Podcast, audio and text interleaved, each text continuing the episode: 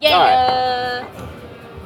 And rework in five, four, Take two. three, two, one.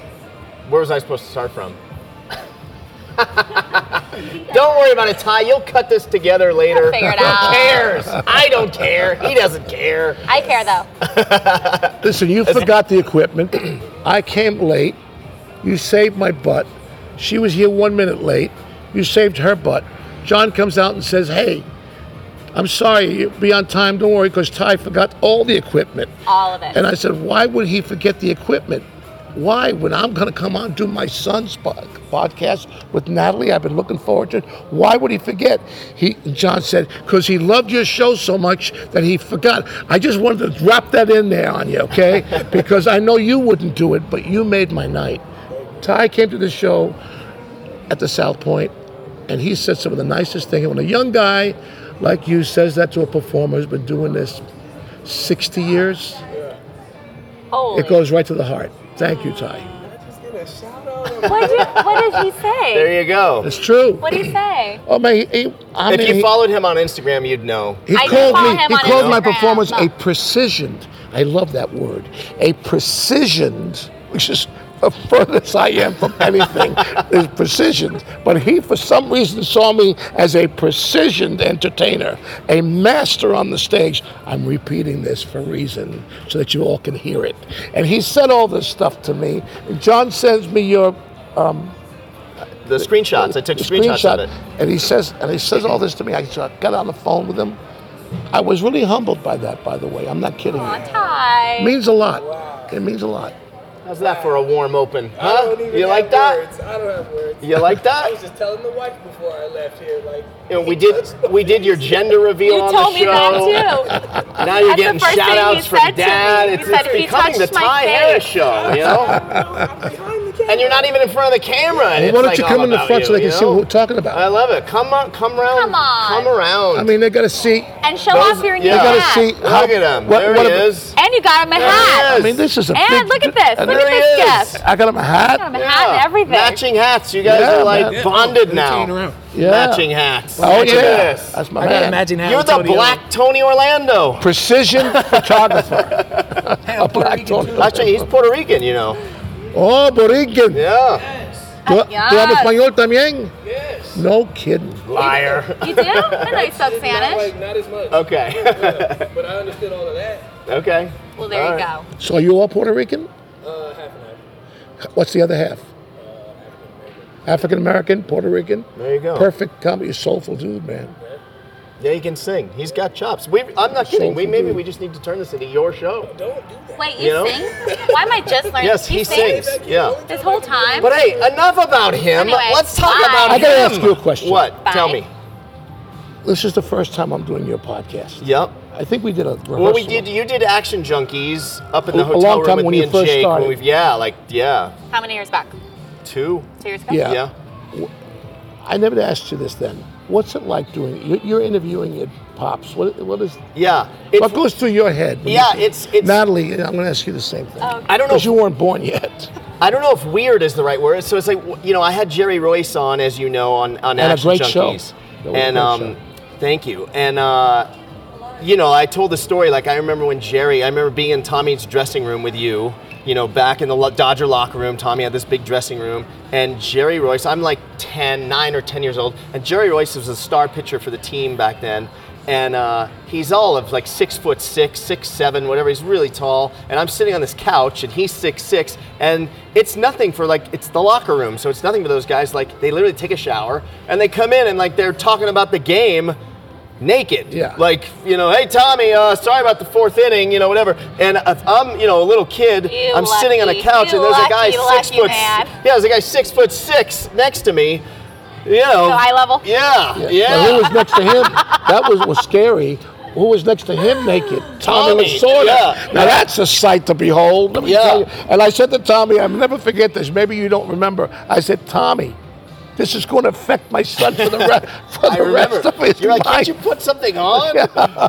yeah, yeah. yeah. So that, so to have then fast forward whatever 40 years, that hurts, uh, and have Jerry on the show was like just like you can't get your head wrapped around it, you know, and like What did he say about standing there like that? He- yeah, he laughed. He just laughed, you know. Um, but but when I think of like Vegas, you know, like this was definitely home away from home. You know, I mean, I can remember being here as young as like maybe five or six years old. All your life. Yeah, like Riviera. You know, I remember looking at, from the window. I could see Circus Circus across the street from the Riviera, and I was like, "Oh my God, I want No, to I go in never there." heard any of that. What What are the memories? You look out, you saw, you think of of Riviera, you think of Circus Circus, Yeah, and and then what?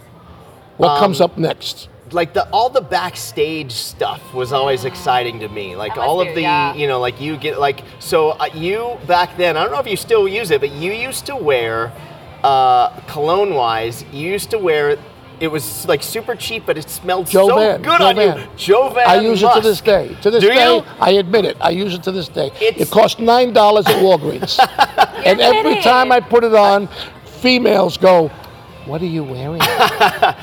Seriously, so good. It's and like so like when I think of my dad when I was little, like I think of being in his dressing room, and and uh, Vanessa always uh, likes the fact that when we when we go out of town, we go to a hotel. I lay out on a white towel all of my stuff, and that's because you had all your stuff. Yep. Wow. laid out on a it- white that made towel. an imprint. I never. Isn't that crazy? Yeah, and so So that it would all be nice and neat and Yep. clean. Like yeah. your cologne, your yeah, the cologne, the toothbrush, everything. yeah, the hair gel, whatever. How you long know. is that towel though? It's just a small, yeah, It's a small little yeah, towel? yeah, yeah. And I would lay it all out, and and I that's like those. Isn't that weird? Those are the things that are in my mind, and like just the backstage, like the you getting Vanessa's, ready. Vanessa's thanking you. She's Yeah, like- You know, thank Natalie, this is really a, this is interesting. I'm hearing this for the first time. Yeah, Oh. So I didn't know what was going through that little boy's head. yeah, You know, now you're not a little boy anymore. Right. But you'll always be a little boy to me. I hate to Yeah, tell you that. yeah. Probably hate hearing that. Truth of the matter is, you're my son forever. But what? Uh, so when I was on stage, was that like, oh, Daddy does that for a living? That's his job, or like, wow, he stinks, or wow, no, it was wow, like he's wow, good. that- yeah, what? it was just like oh, that's what you do.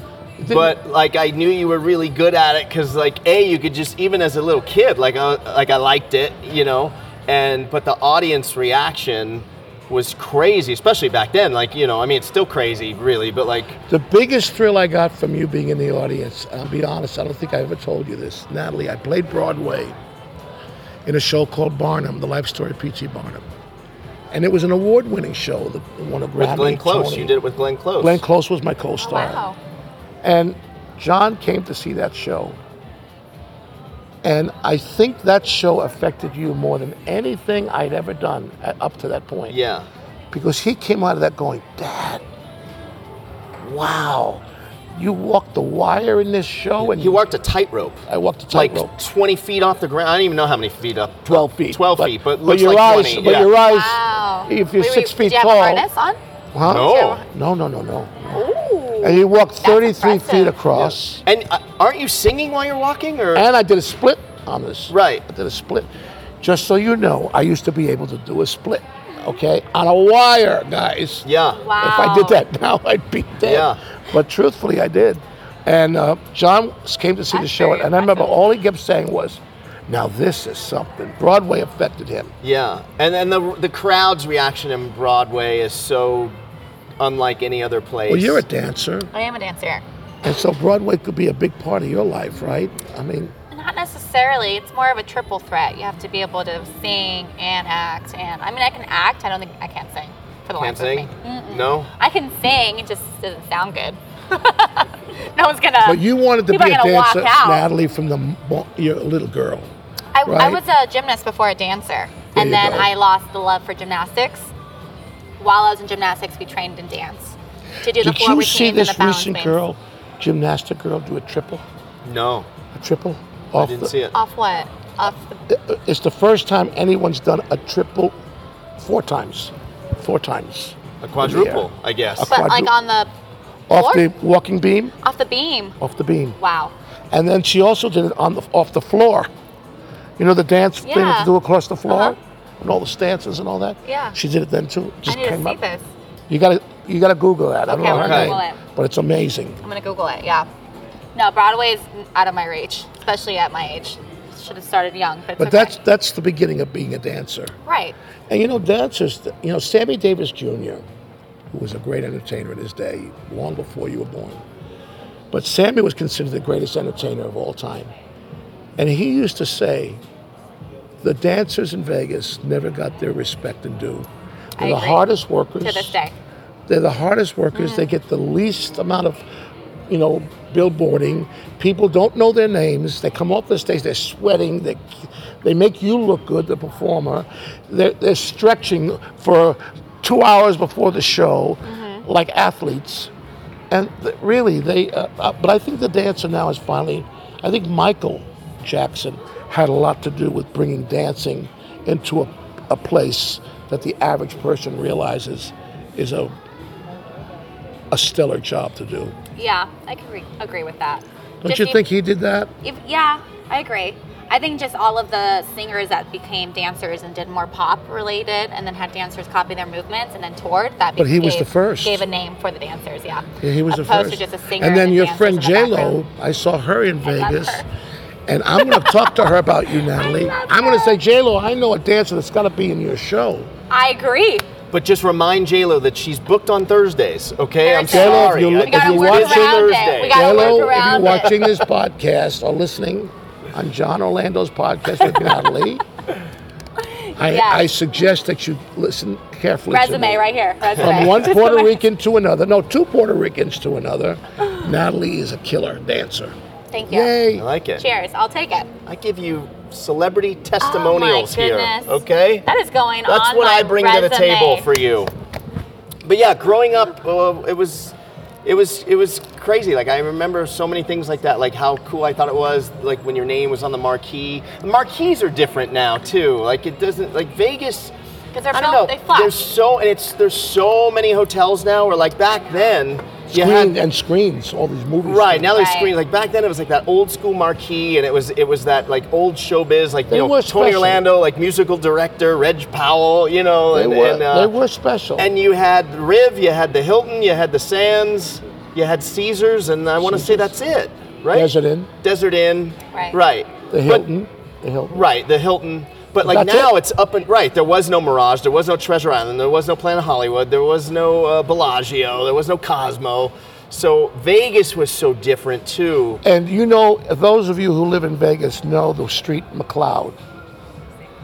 If you took uh, Flamingo to McLeod, one step beyond McLeod was literally all desert. yeah There was no homes. Now I'm talking 1970s, all right? You go past McLeod now, you can go on and on Right. and on and on and on. Homes. Is it like I remember another thing I think about is I remember I don't know how old I was. You, we were sitting maybe in the Hilton up in that big suite you used to get like the Elvis suite or was whatever, sweet, yeah, right? That was a suite, yeah. And uh, And we I- would all get that same suite. yeah. and I remember you saying something like back then you were like, well, this had to be like maybe like late '80s maybe. And I remember you saying like middle, someday. middle, middle 80s. Okay. Uh, 84. You, you were like Whitney Houston, Mariah Carey, Elton John, Boyz II Men. You They'll all that? be playing here someday, and it's going to be harder for people like me. And I remember thinking, You said that? yeah, I and I remember swear. thinking, I can't and believe you you also remember said that. you also said, or they're going to go to like big production shows, like big magic shows. There was no Cirque du Soleil yet, but the, that's where you were headed in your head. Yep. And I remember thinking, which I've done many times with you've said showbiz related, whether it's advice, whatever. I think he's crazy, and then years later, Here we are. He's correct. well, there was a guy in town, Jono. There was a guy, Natalie, who wrote for the uh, Review Journal. When he did an interview with me while I was working in Branson, Missouri, about Las Vegas, and I said to him, "Trust me, everybody you think that won't work Vegas, because remember something. When I worked Vegas in the '70s, if you turned on Saturday Night Live, they were making fun of Vegas. It was not cool to be in Vegas." Oh, it's like where you go to Right. die, where your career ends, Right. type of thing. And that's No, why I like- thought he was It was crazy. like it was like, oh, Vegas. That's where they go with brown shoes and white socks. Right. Oh yeah, that's a. It was like corny to be in Vegas. Right. Okay. Okay. So there was. It was like a, a- not a cool thing. there were like two food groups of entertainers. At least my impression back then was there was the people in your class, right? There was like the the you, Paul Anka, Yeah, Tom um, Jones. Tom Jones, Engelbert. Engelbert, like those guys that were you were in a class of your own as respected entertainers, and then there was like Elvis impersonators and and But there was also the classic rock bands would say, "We ain't playing Vegas." Right, that's what I mean, That's for yeah, bubblegum right, singers like like, Tony Orlando. right. We ain't gonna play no Vegas. They ain't Oh, hip enough. wow. right, it wasn't And- cool to play here. And I told that reporter, "You wait and see. Elton John will be headlining in Vegas." He laughed at me. Oh, you're kidding? Now the day that Elton opens, to his credit, this writer wrote a whole article about that interview I did where he thought I was crazy. Yeah. And Paul McCartney worked here. Elton John worked here. They all, all The of list them. goes Rod on and Stewart. on, All yeah. the ones that would say, "I ain't playing Vegas." Now they all want residencies. Of course. To be honest with you, the only one who wanted to play Vegas out of that crew of guys was John Lennon. really? He was the only one who said, "Oh, someday I want to play Vegas." Wow. It was interesting that he was the only one. Everybody else was going, "Ah, you're kidding me? I won't play that town." And now it's completely the other way. Completely turned around. Back Yeah. in the day, how many weeks did you work out here in a year? I worked 24 weeks a year, but I It's like worked. half the year. But I worked. year. But I worked Wow. three shows a night, seven days a week. Three no, shows a night. three shows a night. Woo. 7, 10, midnight. Three shows in the main room, not in the lounge, in the main room.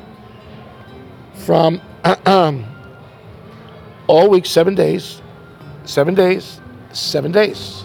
So 20 some odd days, 21 days of no days off, three shows a night. Wow. Wow. That is. That's what we were working here. Woo. And, And that was o'clock- Sinatra, Right. Sammy Davis, the Rat Pack, all of us. I wish we had those midnight shows again. I would love midnight shows. I midnight would love shows. midnight shows in Las Vegas. Do you, do you remember the first time you played here? Where, where were you? Was that the I worked the lounge. The first time I, the first time I worked here was in the lounge at the Hilton, Las Vegas Hilton, and I shared the the the, the, the gig with a young singer named Kenny Rogers. So I would go on at six o'clock at night, do my set, then Kenny would come on, do his set, and then I would come on with the girls, that, with Dawn. Then he would come on, and we'd do this all the way till six in the morning And this was in the lounge. in the lounge. And you but had the a lounge, yet? Yeah, we You- had you Knock had a- Three Times you had Knock Three Times. Yeah, Wow, Yellow Ribbon. okay. And Elvis was in the main room. And Kenny and I were in the lounge. And Lee Greenwood also was in the lounge with us. And we would work this 12 hours. Now, I'll never forget this is the truth, John. S- About, now you know what it is when the sun comes up and you've been up all night. It's like, are you kidding me? Yeah. Right? So, six o'clock in the morning, I'm on stage and the sun's coming up and I'm ready to just get to bed and I have to do a show. In a room, that lounge held 300 people. That was big for a lounge. Sure. And I'm sitting, and I get on stage, and there's one guy in the audience at six o'clock in the morning. One guy. And what is he doing? He's laying down on his table like this. So I look at the maitre d' and I go, he goes, drunk. Right. So I figured I may as well have fun with this. So I sat at the table and I sang the whole show to this drunk, one guy. I just sat next to him. and I did the whole show and I'm sitting there and I'm doing the show. Well, it, the word got out that I only had one person in the lounge that night. The next night, I'm on stage and I see this kind of white in, in the corner of my eye come out and it's Elvis Presley, and he walks behind me, but he doesn't know that the other side of the stage, there's no exit. It's the bar, so he couldn't leave. So he comes in, and he, I see him stop and go, "Oh, oh my God, what Right. now?" Then he turns around, and he and he stops. He comes to me, and he does the famous, "Thank you very much," and he walks off the stage. During Well, the set. during the set, well, Oh, everybody went. I went. You, you do know who that was, everybody, right? Yeah. Oh my God! Yeah, Elvis Presley was. Uh, every night after that, up until six in the morning, I had a packed house because the word got out was that Elvis does it all the time, and so they would come in packed house, and that's when I be- that's when I became friends with Elvis, and Sammy Shore, who recently passed away, Yeah. was his opening act. So it's crazy, but that's how I got to meet Elvis Presley. He, he came. I said, "Why did you do that?" He said, "I heard that you were out there working to one guy." He said, "What you didn't know, Tony, was the one guy was actually one of the waiters. you had nobody in your audience." No. Now They said- Elvis, Elvis publicly, uh, That's one of your songs, one of your first songs was one of his favorites. It was in his Oh, jukebox or yeah, something, right? Yeah, yeah, it What was. an honor. He uh, when I was 16 years old, I had a number one record. That's 1961, and it was called Halfway to Paradise. So I get this little note. Your mother will tell you this is true. I get this little note because your mother worked for Elvis, Right. and she re- she was uh, he- the head of his publishing company. So I get this note. It says, "Dear Tony, I put Halfway to Paradise in my jukebox, signed Elvis." I kept it. I never believed it. I didn't know him at the time. So all these years go by from 61 to 1973, 72. That night when I meet Elvis, I said, Can I ask you a question? Did you ever hear a song called Halfway to Paradise? He goes, It's in my jukebox. I sent you a note. Did you ever get it? I almost passed out. I said, Wait a minute. That really was true? He goes, No, that really is true. I said, Oh my God, Elvis. I said, I don't know where that note is. I said, I didn't believe it was you. No, you don't have it still? Maybe your mom has it. Oh, no. I don't know. She, she was I'll always find someone. out. To, she was always someone to store stuff like Yeah, that. yeah. But no, really, I, I, uh, There's a there's a newspaper article though somewhere. Um, I don't know if you sent it to me. Someone once sent it to me that it, it actually says that it was like a it was an interview from Elvis and they asked him or something like favorite songs in your jukebox or something like that. and three of his guys that wrote books, read, and those, they all wrote that in the book. Right. He had, he had. Funny enough, in that article that you're talking about, when they interviewed him, they asked him who he listens to. I'll cut it out so you know I'm not lying. Okay, I have it home. That I didn't lose. and he says he listened to a guy named Roy Hamilton, which you guys would not know. But if I told you to listen to Roy Hamilton's song called "Don't Let Go," which I recorded too. Oh. Hear the I never whistle- knew I never knew that was a remake until just Right. now. so Roy, Roy actually cut, Things you learn and, and he would sing it like this: "Hear that whistle is ten o'clock, don't let Okay. go," sounding like Elvis. Yep. So Elvis would listen to Roy Hamilton. In fact, when Roy Hamilton passed away, Elvis was at his bedside. So Roy Hamilton was one. Tom Jones was one of his favorite singers. Brook Benton, another voice name you wouldn't remember, was one of his favorites. Rainy Night in Georgia, that was his big hit. And then my name. And I said, wait a minute. I'm in the list of, of Elvis's favorite singers. And so I asked Priscilla, who I, you know we're friends with.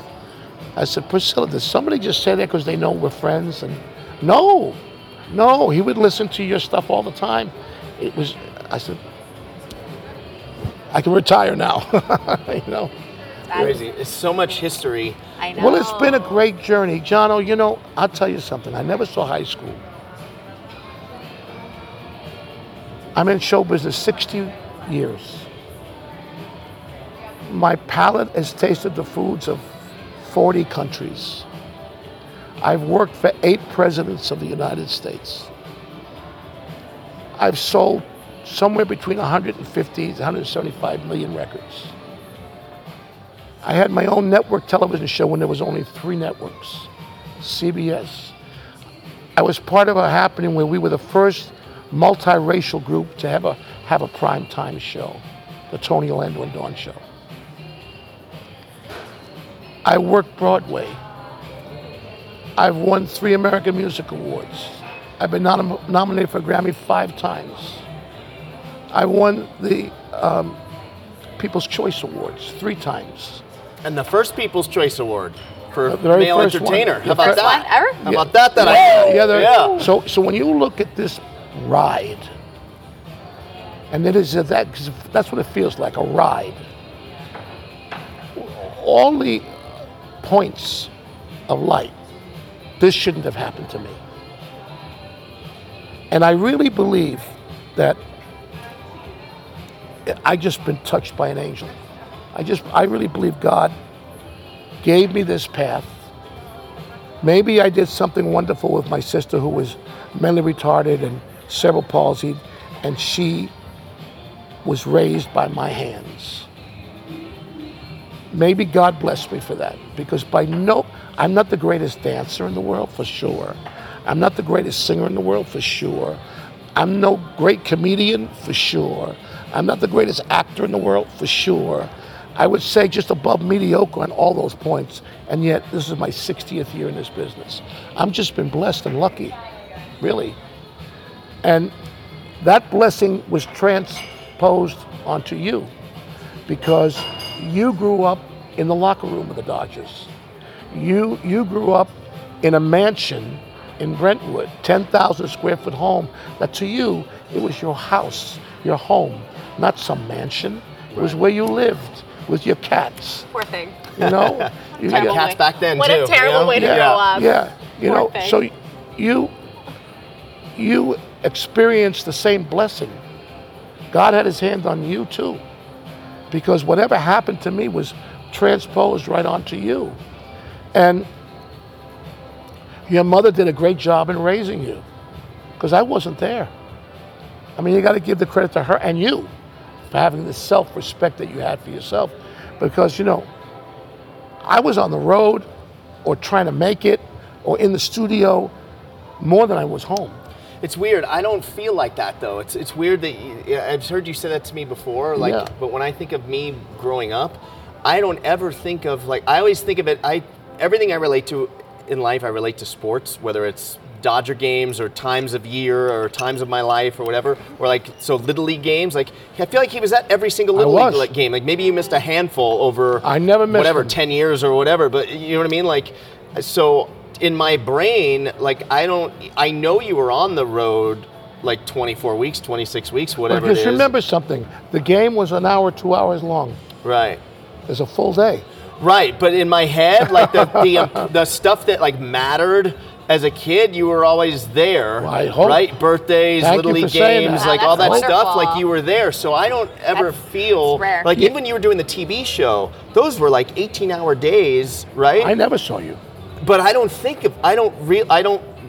I'll tell you the like funniest thing there. John Yeah. ever did One way or when it comes to me and my TV show and movies. This is the God's truth. I do a movie called 300 Miles for Stephanie for television. I know exactly what he's gonna say. and he, I think, okay, so the movie came out 80. 1980. So yeah, how old? 10. You were Gonna be 10. Yeah. You were going to be 10. I thought of you even younger than that. Yeah. Okay, you were 10 years old.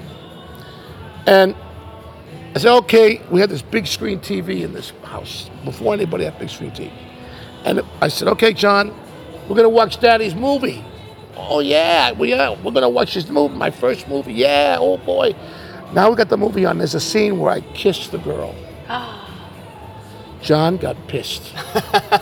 John got off my lap and said, Don't you ever do that to my mother again.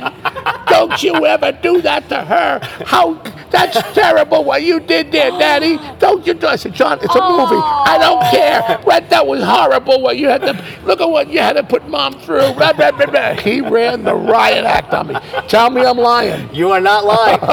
And how old kicked, you? He kicked Nine my or 10, ass. yeah, he verbally oh, kicked Yeah. my ass Yeah. for sure. That's funny. yeah. That's not what I thought you were going to say. Stand I up. thought you were going to say when you were filming that, you came home. I don't think I knew that you were doing a movie. Like, uh, you came home. I was eating dinner. I remember being in the kitchen, but in the movie, he shaves the mustache off. And so you walked into the house, and I was like, And I looked like you. I was like, who's that? Like, I didn't even know who that was. And he was like, it's Always- me. always had a Yeah. mustache. Listen, I did a movie called The Rosemary Clooney Story, and the lead woman in the was Sarah, Sondra Locke. She was Clint Eastwood's woman. Uh, and Rosemary Clooney, just for your knowledge, is George Clooney's aunt. Okay. Okay. Right, and she was a Now famous, and she continue. was, and she was a for famous, the- everybody else and Rosemary Clooney was a famous, famous, big singer, jazz singer, in the 40s and 50s. So, what's my point? Uh, I lost my point. Mustache. You mustache. We're talking about mustache. You, So I had to shave off my mustache, so I had to put on a phony one later on in the movie. But in the first part of the movie, I had no mustache, and I was, I was literally 171 pounds. I had a 29 waist, okay? And I look I at don't the, think I have a 20. I look at I look at the photo now. It's true. I had a 29 waist. I look at the photo now. I'll show it to you, Vanessa. I'll show it to you, Natalie. Everybody that sees it go, oh my God, you look like John. It was the only time where I could say, oh yeah, I look just like John. I was thin enough and the same features. And when you had a 29 waist and you were 171 pounds, didn't you get a letter from the network Yeah, saying you were too fat? I can't believe you remember that. I actually got a letter. Wow, You know, I body always- shaming in the 70s was a thing. How about mind that? Is, they You know, you? you, you know what happened? I have Wow. If I weighed 170, I still had a double chin on television. I always had this. You can look at pictures of me when I'm, you know, 25 years old, like this, and I always had this. So on cameras, you know, Natalie, Yeah. you you gain weight, They on, do. especially Yeah, television. five pounds. Uh, easy, Or right? more. So I get a call from the head, the president of the company, a CBS. He says, Tony, I got to talk to you. I, well, I, it says me a note. I'm sending a note down with Bob Tamplin, my vice president. I look, I says, you're too fat, lose weight. I can't believe it. Now, that. what he forgets is he didn't know is I had already lost 100 pounds. I was always, weight was always an albatross on my back. I always fought weight. Wait, you lost 100 pounds? Prior to the TV Before TV the show. TV show. Yeah. I lost 100 For pounds. For the TV show. For my Kinda. career, For your basically. career, okay. Yeah. And prior to that, I was a vice. that. I was vice president of CBS. I was running the music division for Clive Davis at CBS for four years. So I was behind the desk, and I got bigger and bigger, like I am sense. now. That's when Then- you were 24, right? You were I like was, I was 23. Okay. Just 23. By the time I got to do the television show, you know, um, which was 1973, I had once I had Candida, our first million seller. I went to Dr. Atkins himself, the, and I went on that protein diet that's so famous today. He put me on it, and I lost 100 pounds. So when I got this note, I'm going, wait a minute. I, Right. I, I've Lost lost 100 100 pounds, pounds. and I'm getting a letter saying, You're too fat. What do I do now? I'd be devastated. But there's nothing more I could do. I could never get lower than that, Right. no matter what, you know. People still loved you, so regardless. But I look at pictures views. of me now, and I go, "Holy mackerel! I was looking good, Natalie." Let me tell you something. You'd be looking at me in those days. Yeah? girl. Oh yeah. Bell bottoms and everything? Oh, Bell bell bottoms, bottoms, yeah. platform Bell shoes. bottoms. Oh, now we're talking. And, and, the every, and every, all- everything, yeah. the hair, the whole bit, the high heels. Matter of fact, Ty, insert a Yeah, photo please. of Tony Orlando from like the 70s right there. You already got okay, it? all right. Oh, yeah. yes. I So cannot when you wait. have that show, when you s- when that show first went on the air, you were like 28, right? The TV show. Are you like in your head? Like I'm still waiting for that. and You probably are too. Like that. I've arrived moment, Like that break. right? Mm-hmm. Like when you. you arrived a long time ago. Eh, You just don't it's- But you know what I always tell Uh, people? Your You have opinion to- of arriving is is is money. My Right. opinion of arriving is not money. My, my opinion of arriving is a class guy who ne- doesn't have an enemy on the planet, who is really a kind-hearted, smart, great salesman, who loves family and stays in touch with his friends. That's a success. Everything else is bullshit, John. I agree with him. And the thing is, I tell myself to have to remind myself if I write down all the shows and gigs and places I've been, the list is this long. It's impressive. I have to remind myself I've done a lot already. So maybe you don't feel like it, but you Right. just have to remind yourself you've No, done a lot here's- already. You've done. Remember what he had to, for a, for a young guy who had to grow up seeing this father become this thing. Poor me. He's kept his he's kept his head together pretty good because you know what? He never showed jealousy. He always gave the love up to his pops. He always said, "You're great, Dad," and my father's great. He was always proud of me. That was the Sweet. saving factor. If he didn't, if he wasn't able to be that kind of human being, he'd be a mess. Or like a lot of those, like a lot of those kids were. Yeah. From from people who made it in show business. But in my opinion, you've already made it. You know, in you know, what happened to me is as rare as you know, as a rainbow coming up in this in this building right now. Right, right. Is it doesn't happen, and it should never be a, as a comparison. What makes great success is the kind of man you are, the kind of human being you are, the, the, the way you treat Vanessa with respect, and you give her nothing but accolade, but at the same time you maintain your own self. And to me, you're hard to find. She's lucky to have you. Yeah, re- remember that, okay? It's on camera. No, I mean I know she She's knows right that. there, but I have to- know I I know have to she say knows that thing. because that's what Yeah. Vanessa's about. Vanessa's But- about that. So, Thank you. So it's the truth. So your image of making it, waiting for that moment. But to answer your question about 28, what went through my mind? Yeah, There was no connection. really. It only happened retrospectively. So now when I look back, I go, Wow. wait a minute, I did that? But while I was doing it, I was just doing it. You're just, Right. you're just, You're in the moment. You're just in it. Like so, like when you, s- you turn on the radio and they're playing your song top of the hour, and it's like, and the number one is. Oh no, Uh, no, Nothing no, no! I'd be in the car going, "Holy shit, Okay. I'm, I'm one number one," but I wouldn't. It wouldn't. I wouldn't dwell on it. It was one. Is that because you you know you have to like now you're in this? It's almost like you're a, a hamster on the wheel. You know right? what Like helped you- me? You know what helped me? I had a book. Give it to me. I don't remember who gave it to me. I must have been 15 years old. It's still out there. It's called Notes to Myself. The author is Hugh Prather. That was his name. The book sold 5 million copies to college students. It's this thick, little tiny book. Yep. And in it, he writes a line I never forgot. Fame isn't really fame at all. It only appears that way from a distance. So now what does that mean? You put my name up on the marquee. Okay? Person that doesn't know me walks down the street and goes, "Ah, Tony Orlando's working here. Wow, look, Tony Orlando's here, right?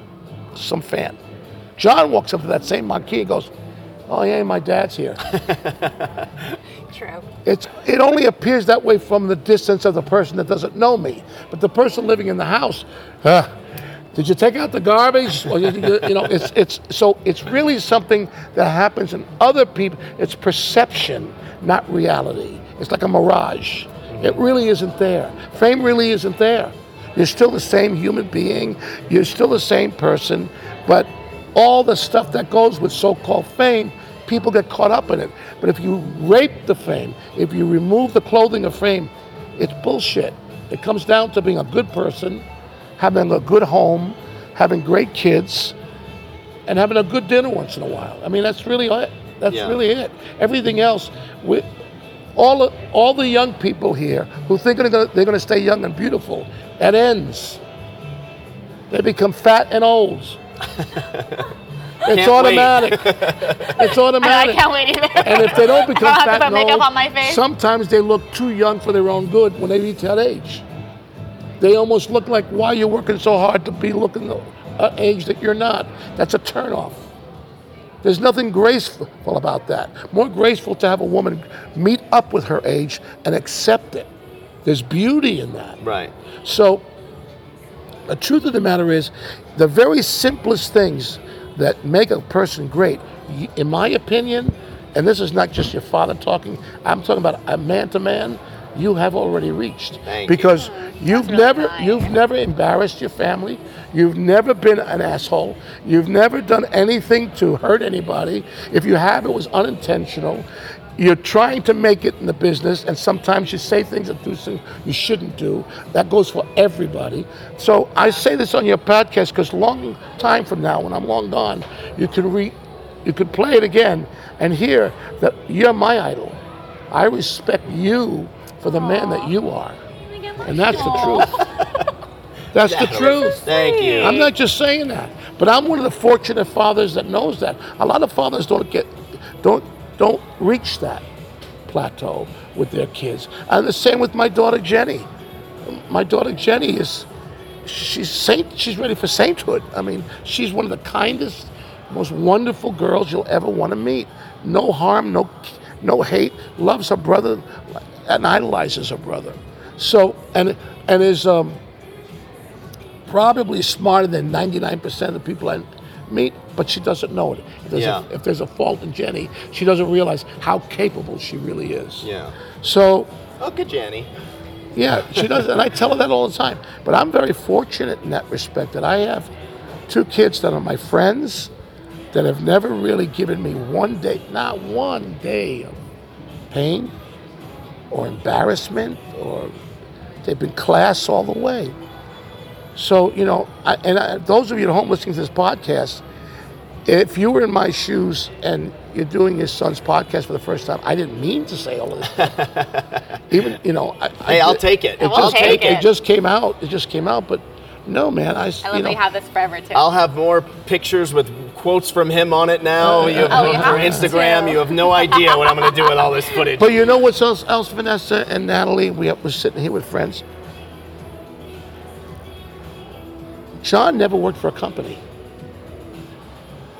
Now, think of that. He's 150 years old, and he's never worked for a you company. You look great. yeah. right? And yet, I see, what are you driving? He's driving a better car than me. Then I go to his apartment in L.A. Where you living? He's living in a better place than me. I go, wait, wait a minute. You don't work for a company. You don't what? No, it's just his ability to create business, to create tumult, as they say, and and he's been his own man, man. I got to respect him for that, you know. Thank you. Did you? And even and, and even my man over there, he's agreeing with me. yeah. My dad did something similar to this at Denny's the other day. Did he? You remember I told you? Yeah. I was like, my dad gave me the big up. and told me he was proud of You me. had a- in you had a heart to heart. I feel this. Right That's here. Yeah. sweet. I feel this. Did you feel pressure along the way ever to keep it going? Like once you, because once you get to a certain level, like a couple number one hits and TV show, is there a lot of pressure to like, okay, now I gotta like, what's no, I'll next? tell you why. And I know this sounds ridiculous, but I'll tell you why. Since I'm a kid, I always wanted to be in show business, right? Since I saw Singing in the Rain with Gene Kelly, I was nine years old. I said to myself then, I don't care if I pull the curtain in a theater or work the spotlight in a theater. I will never not be in show business. So my theory was, worst that can happen to me is I pull the curtain at the theater. I'll always be in the business that I love. So I never thought about pressure to get get it the next hit record. I just went and cut a record and hoped for the best. Um, if there was ever a time I felt pressure, it's now. More now because I'm 75 years old. I still have to work. Remember, when we had our hit records in the 70s, those acts in the 70s were in the 90% tax bracket. That means 90% of the dollar went to taxes. So if you made a million dollars back then, Correct. 900 grand, Yes, if you're in that pay category, taxes. yes. that is criminal. Yeah. So that's why you see so many people from that era working their butts off because they weren't keeping the money that they were once the Reagan presidency came in and it went down to 33 and a third percent. Oh my gosh. Oh my God is right. And then, and then oh listen to this: if you played London, which you had to do, because you had the British invasion, it was now one country really, musically, right? Right. You paid 90% taxes there, 90% taxes. So you had to have loopholes, right? So you had the traveling expenses, etc., cetera, et cetera. But you were still up in the 90, 90 cents on the dollar went to the U.S. government. And then your managers and the production team. Then you take your overhead. Right. You take Oh your overhead, gosh. and then you go, well, what? Wait a minute. You almost can't afford to go on the road. I know you're like. So I'm I'll give you an gonna example. The Stay in house that you lived in- back and. The house that you were brought up in in Brentwood, Wow, that's amazing. We paid $425,000 for. Yeah. My accountant said, You can't afford this house. Get it. That was like in 77. Correct. Yeah. I said, I'm sorry. I'm buying this house. I don't care if I lose the house. I ain't working this hard and not feeling my success. Right. I'm going into this house. Okay. We stayed in that house till 1983. Yep. We sold that house in 1983 for 2.5 million dollars. Good for you. From 77 to 93. Now, uh, 83. Now, in 83, because of the Reagan presidency, the taxes was only 33 and a third percent. Therefore, we made a good killing, your mother and I. Right. Okay. So now that same house, you and I drive up to, and there's a guy standing out there uh, with Franny, and there's a, little guy, Indian guy standing out there. And I said, Hey, I used to live here. Oh, you Tony Orlando? He said, Yeah. He goes, Come, I show you what I do in my house. He did nothing. I walk into the house, oh, beautiful. Oh, yeah, beautiful. He goes, uh, How much you pay, pay for this house? I go, well, First, let me ask you what it cost you to buy this house. He goes, 22 million. Yeah. Yeah. He looks at me and he goes, Well, you pay for it. I said, I'm not telling you. No. He said, Tell me. I said, Nope, I'm not telling you. Nope. Because she will have a heart attack if I tell you what I, Yeah. like the heart attack I'm going to have right now for selling this Right. Oh, I was right. telling you. Yeah, yeah, yeah. It goes both ways. Because both ways Ten are like, times what I got for it, he got to oh. sell. He bought it for ten times. Yeah.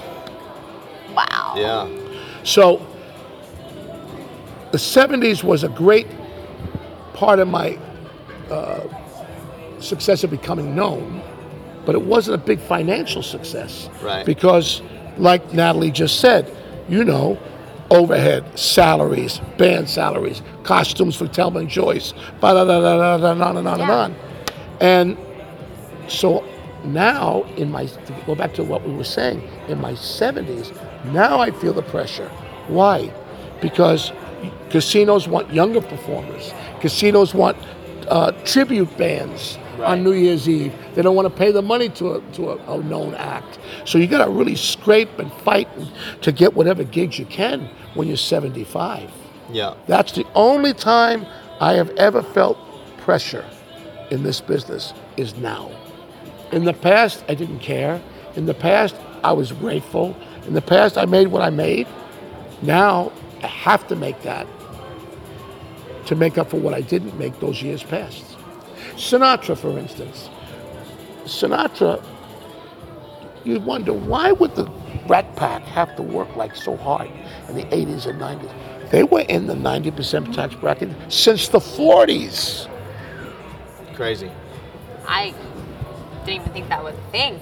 90. So now, whoever's running for president, forget Wow. your, forget what party you're with, and you hear the word higher taxes, and you hear the word 70% or 80%, don't vote for that person. 100%. I'll tell you why, because you're No, working for the government then. Yeah. You're not working for your family. Right. 100%.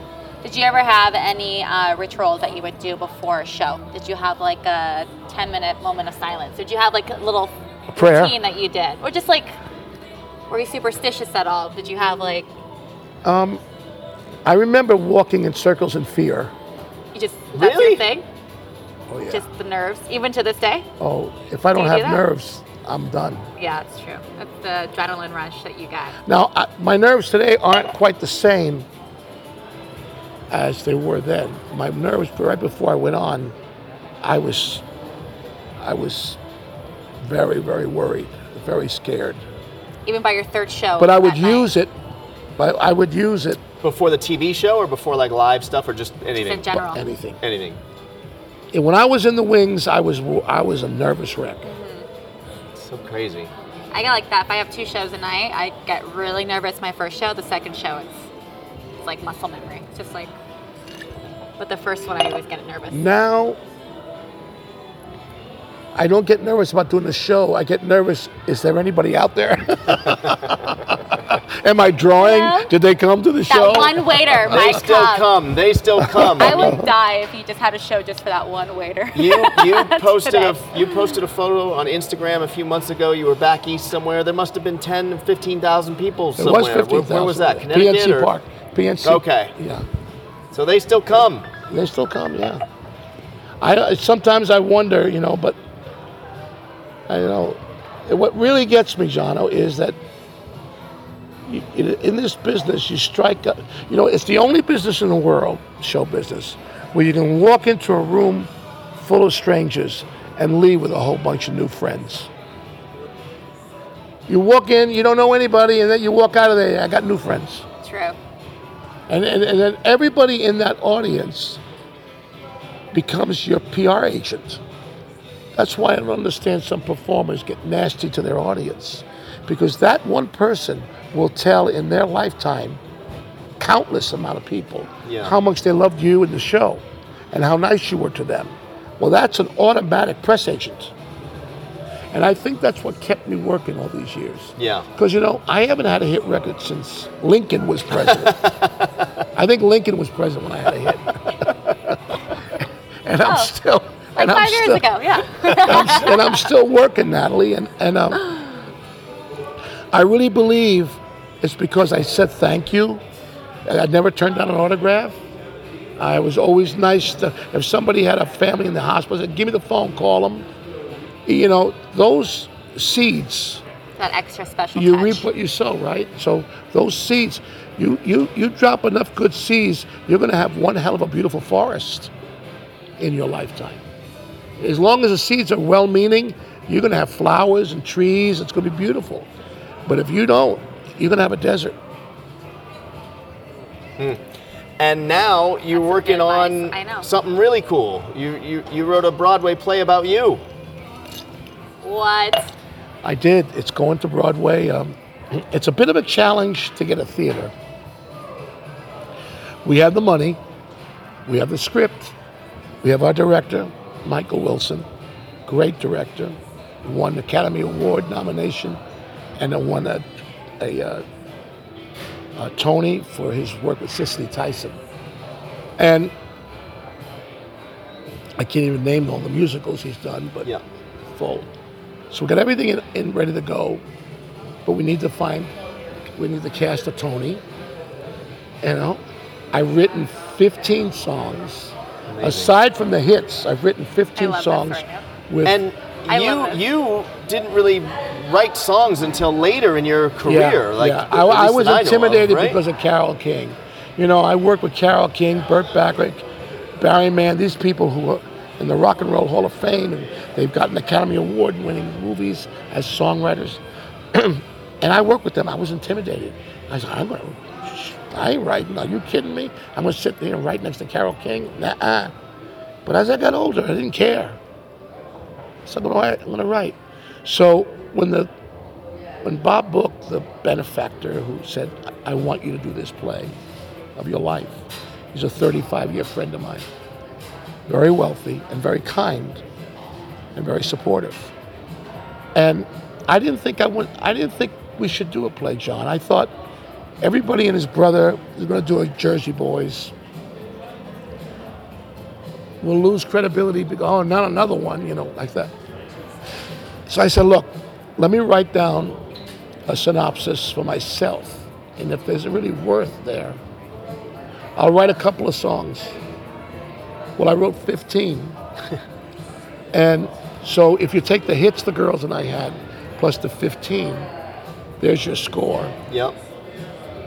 And the scenes, the, the songs that I wrote, as you know, you heard them, Yeah. drive the scene as they should in a Broadway show.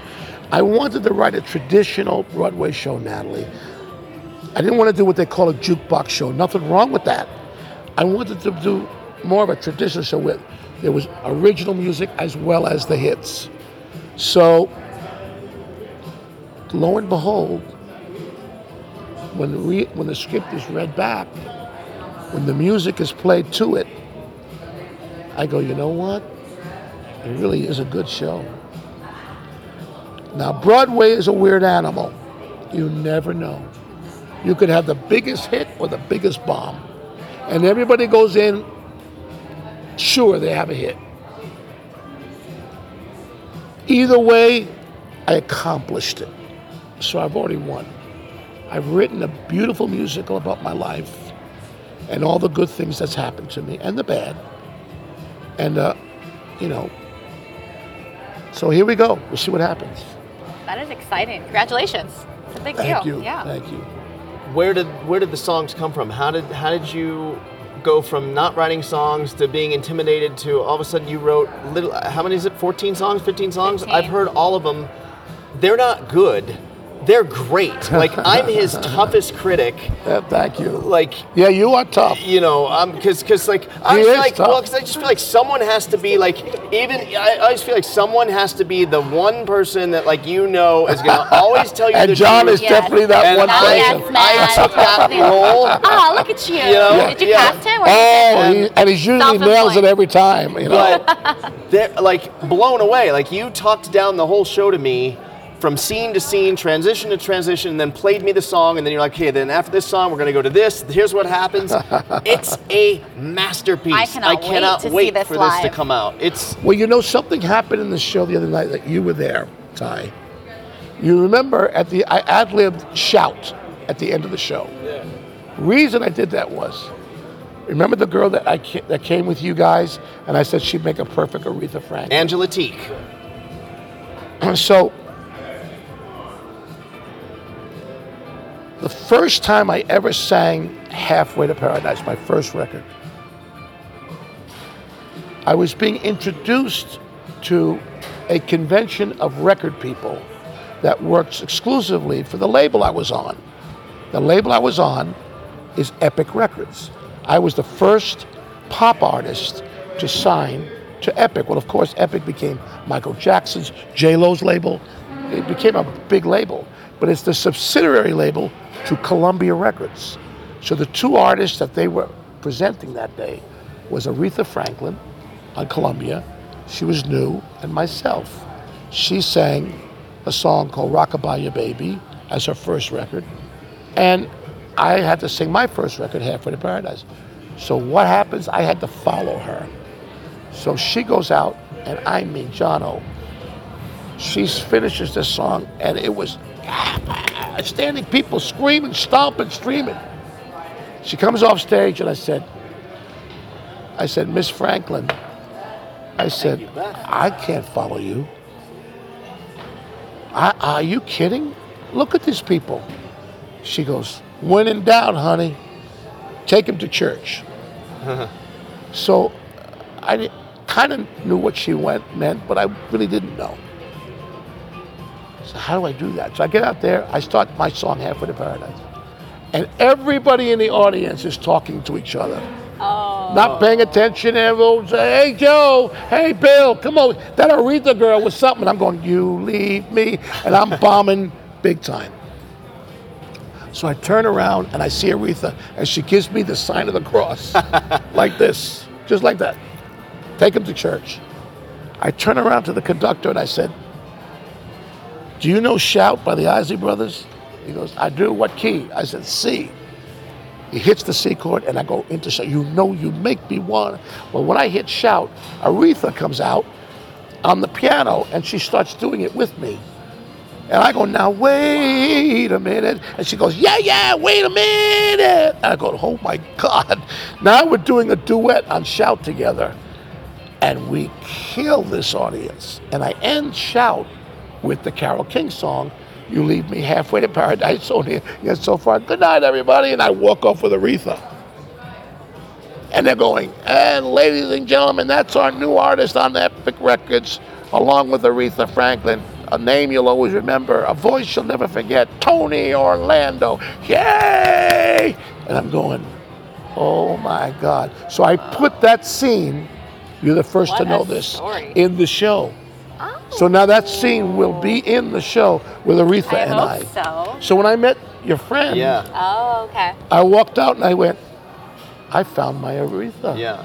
And and Angela, Angela Teak, you actually voted for on Star Search I got which the was- winning vote. She made her hundred thousand So dollars. Natalie doesn't watch American Idol, Idol, America's Got Talent long before No, those no, shows. no, no. Natalie. I never said that. American Idol, yes. Oh, Idol you watch. Okay, so so Star Search was the first American Idol, Yes. sort of, so to or speak. the or um, uh, the first. Uh, Really, on first America's Got Talent because it wasn't just America's singers. Got Talent, Yeah. yeah. Because it had comedians, actors, everything. Yeah, and uh, because Rosie O'Donnell won that. Right. Uh, yeah, right.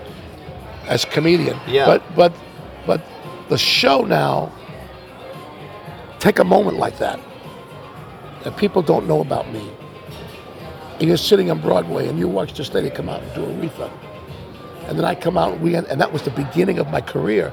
You're gonna sit up a little bit, I think. Yeah. You know what I mean? Yeah. Then I had the breakdown. Freddie Prinze dies, passes away. I make a comeback. You know, the life really did have its ups and downs, but in the end, it, what what you leave with is I, I come back and do a show called Barnum on Broadway. So it goes from 10 years old to 1980. That's the length of the show. And my last words to the audience is, at that point, to be continued. So the truth is, the career did continue after that. But those were the years that really people know me. They know the TV show, they know the girls, they know the Broadway moment, they know the breakdown, they know the hits, they know the television show. All that compounds into one, hopefully, hit show. It will. I can't And the name wait. of the show is Rooftop Dreams. Rooftop Dreams. So before we get out of here, we are in the Trago Lounge at the Tropicana. Yes, we are. Tropicana's been Beautiful here. here, too. It's beautiful, right? The Trop has been here for, for many, many years. Do you have any Tropicana stories? Anything? I know you've never performed here, but did you ever have any? do you My have only- any uh, Tropicana do we have time? history? Are we- yeah, go. We, we got it. I, my story about the Tropicana is a story about my wife, Franny. So, Franny and I come into the Tropicana to see, I think it was Sammy Davis, who had a TV show, believe it or not, oh, in the Tropicana, or a pilot or something going on. okay. And we're coming out, and Franny says, Do you have a $100? I feel it in my bones. Uh oh. I like where this is headed. I said, What do you feel in your bones? Arthritis? What do you got? What, what do Is you it raining feel?" outside? She goes, No, no, no. I, I want to hit the jackpot. I, I want to I, I want to play a slot machine. I said, Franny, listen, when we leave here, we, we got we to get to the airport because right away we're going to go to the airport. Please don't take a long time, okay? I'll go over and have a cup of coffee in the coffee shop and wait for you. Well, 5, 10, 15 minutes go by, 20 minutes go by. Franny comes walking into the coffee shop. I feel it in my bones. Give me a hundred more. I said, Fran. She on." lost the first hundred. Yeah. Okay. I said, you lost That's the her fir-" She says, no, no, no, really, I'm telling you. I, I'm telling you, I know when this happens to me, I just know. Okay, take the hundred. And give me 25 for the guy who's holding my machine. wait, wait a second. You got a guy holding your machine. You're paying him $25 to hold your machine. I like her. I love it. She goes, I'm telling you, I feel it in my bones. I wait in the coffee shop. 15. Oh, we're going to miss our flight. Ah, the hell with it. My phone rings. No, she comes walking back. She comes back, waving the money like this. I hit the jackpot, $12,500. I said, get over here right now. Come here. She goes like this. Wait. One, two. There's your 200. And puts the rest in the pocket. I said, wait a second. There's something wrong with this picture. This is not right. That's what do you incredible. mean? I get 200 back and you keep the Yeah, rest? there's no 50-50. You got your initial. She felt it in her bones. Did you feel it in your bones? Yeah, yeah. I felt pain in my awesome. bones. She she felt it. Felt That is right. awesome. That's funny. That's I my Tropicana s- story. But the Trop, you know, let me tell you, the Trop in, in its day, and you know, when you talk old school, when I walked in here, I like that old school. Don't get me wrong. I love the new hotels too. They're gorgeous and they're beautiful, and, Yeah.